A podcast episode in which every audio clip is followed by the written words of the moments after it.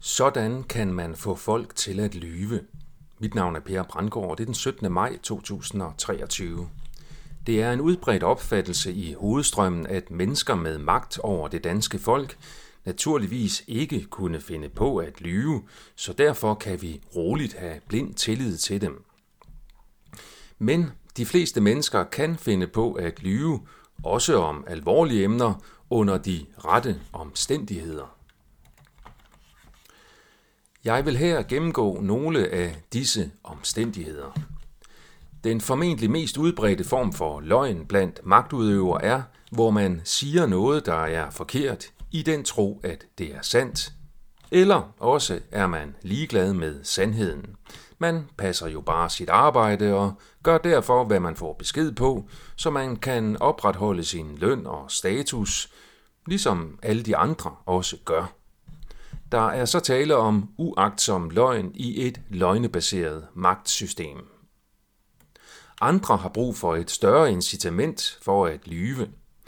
Det er så her, hvor penge og andre former for belønninger for at lyve kommer ind i magtspillet. Der behøver ikke være tale om bestikkelse i traditionel forstand. Det kan foregå meget mere subtilt og kamufleret.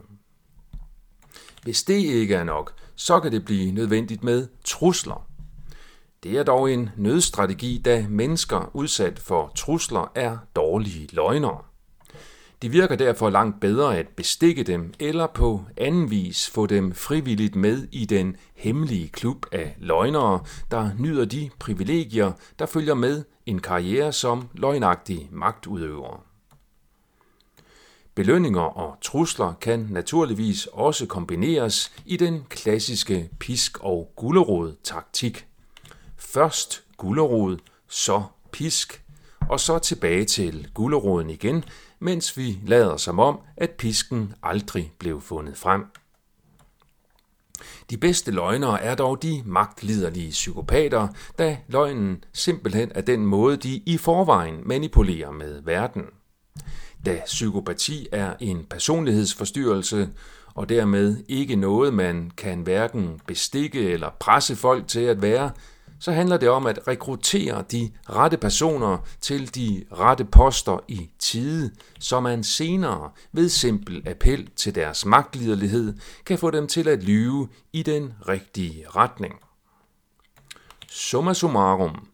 En magtudøver kan i de fleste tilfælde bringes til at lyve, hvis systemet er baseret på løgne, hvis han eller hun får penge nok, hvis han eller hun føler sig truet nok, eller hvis han eller hun er magtliderlig psykopat nok.